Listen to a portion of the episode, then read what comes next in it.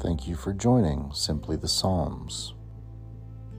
Today's psalm is Psalm 128, the happy home of the faithful.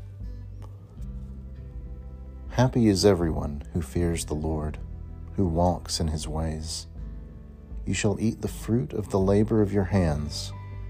You shall be happy, and it shall go well with you.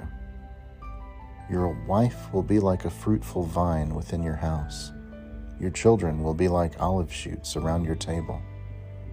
Thus shall the man be blessed who fears the Lord. The Lord bless you from Zion. May you see the prosperity of Jerusalem all the days of your life. May you see your children's children. Peace be upon Israel. This has been a reading of Psalm 128. Thanks be to God.